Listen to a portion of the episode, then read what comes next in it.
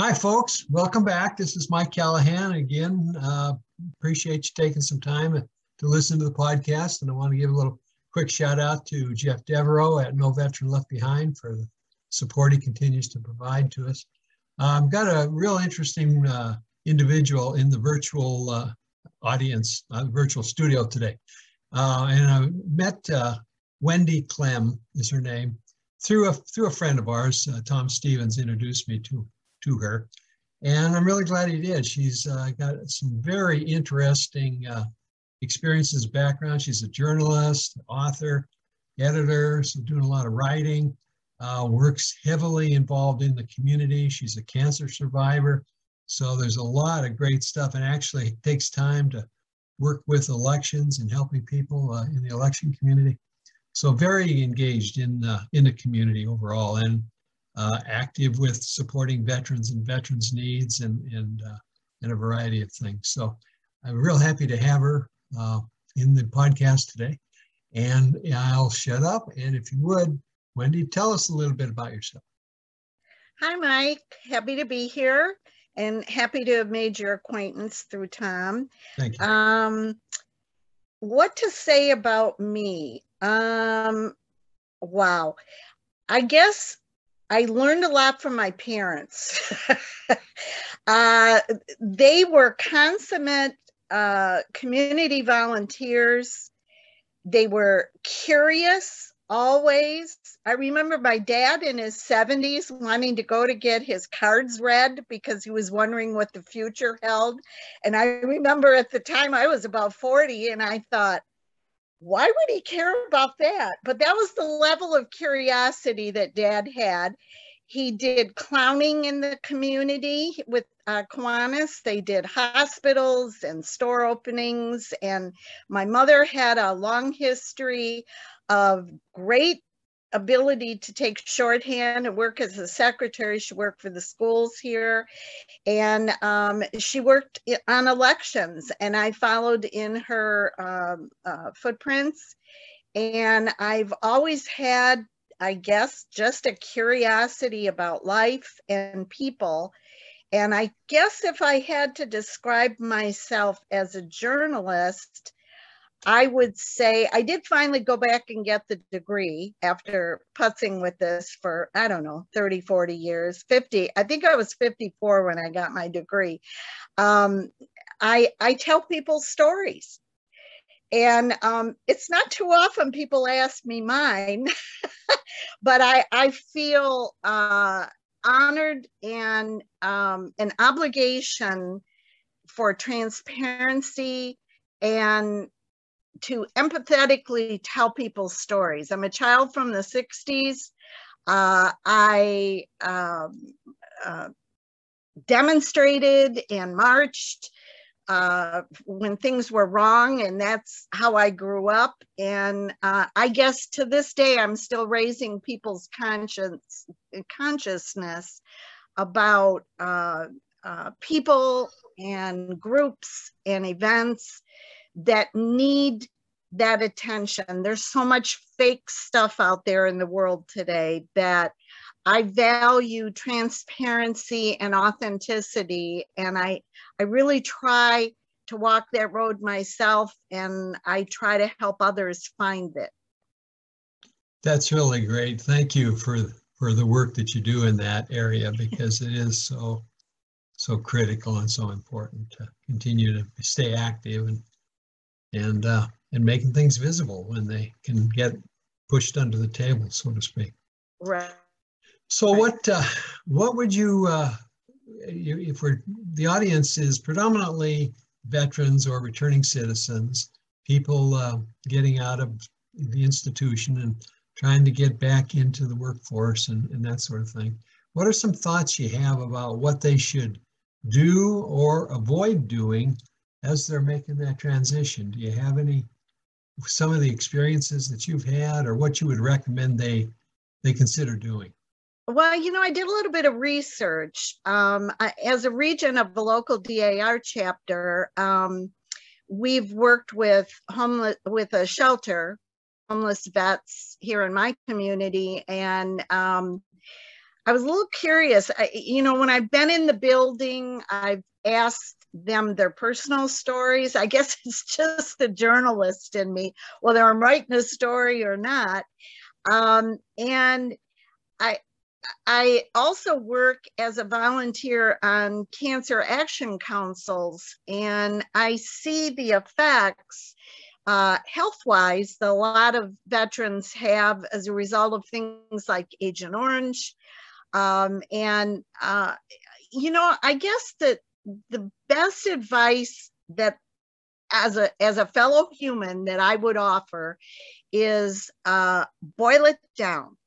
Uh, be real, uh, be authentic, uh, but be but be true to yourself because we each especially when we've got a few decades in you know we each have our own um, baggage we have our own health issues we have our own interests. I mean it's not always negative it's there's a lot of positive in there. And i would encourage uh, people to uh, you know take it a bite at a time um, a day at a time. Sometimes it's just so overwhelming just living a day and if anything we've learned within the last two years uh, that we've had to deal with is this constant feeling of fear, paranoia. Um, uh, you know, it's just been, and, and some of it I don't even think is is real. I, I think a lot of it has been politically motivated. Uh, there's just there's a lot of stuff out there, and I know this as a member of media that you're being told to accept as gospel and it, they're playing you. So, uh, Wendy, you talk about encouraging vets to, you know, really essentially take it one day at a time and, and that the, there's a lot of complexity in, in, in all that's out there and it's really good advice. What, uh, what other kinds of research have you come across and what, what other thoughts do you have about um, how we deal with the complexity of being a veteran these days? Well, um, I, there's a there's a general consensus that the VA is very disorganized. Um, I looked up a lot of information on AmericanProgress.org, uh, and and we have a different world today for our veterans than maybe what was more traditional. Not that it was ever easy or traditional per se, because each world war certainly had different technologies, different mechanisms. Um, but it's a, it's different today in that uh, we have these huge numbers of suicides, uh, alcohol addiction, depression. We even have sexual assault issues that are more at the forefront. Um, we've we've got um, the global war on terrorism, where battles tend to be smaller and sometimes quicker. Uh, they uh, this has been going on for about 20 years, but what results and contributes to PTSD are multiple deployments, lack of adequate, adequate rest in between, um, sometimes increasing suicides by 50%, according to the experts.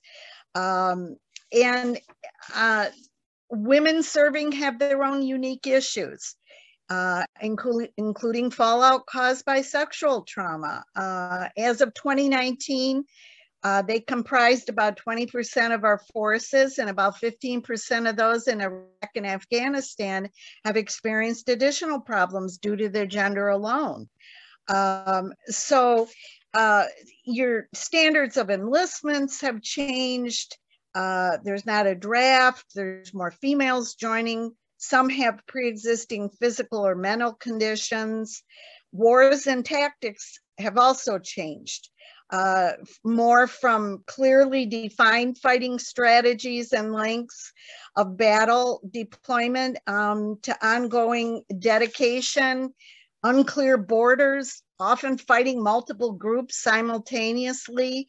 Um, and enlistments get involuntarily extended. Uh, it's it's complex, and when we have um, um, injuries, it, it's uh, the medical advances have contributed because injuries that historically killed military members don't always do so now. Uh, but rehab and the emotional mental toll needs to be dealt with. So um, we we need to kind of think outside the box and maybe we need to do this every time there's a world engagement or there's some complexities involving battles in our lives.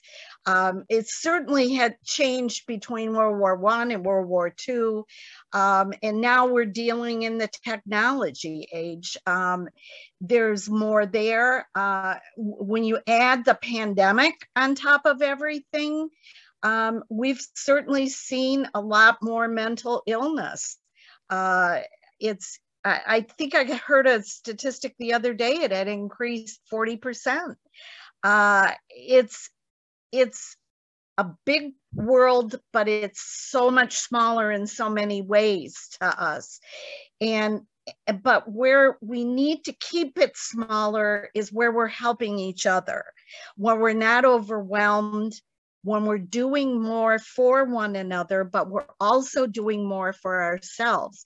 And sometimes these veterans just need to know they're not alone.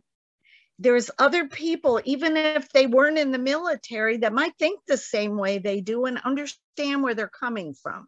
And that's where the empathy and the help has to come in. I really like what you're saying. And um, I think that um, maybe we'll we'll kind of close on that note that because these issues that you're you're bringing up, I mean, there's they're huge and there's a tremendous amount of effort to, to try to address them. But the more we can encourage people to have empathy, to take it one day at a time, to look for help, it's out there, and to help each other, mm-hmm. we can make some progress. Because you got it, they they're dealing with change is he's huge and right. it creates all sorts of anxiety and, and frustration.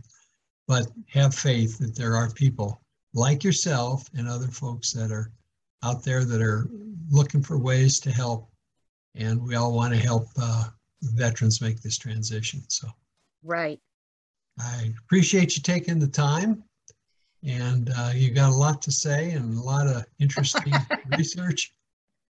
And um, we should tell the audience that we had a little technical problem. So this is a little garbled. We we had we lost our connection a couple times, but hopefully we we pulled it together and and made things work okay. So it's been my pleasure, Mike. Thank you so much, and thank you for listening. Absolutely, and thank you for taking the time. Have a great okay. day. You too. Bye. Bye bye now.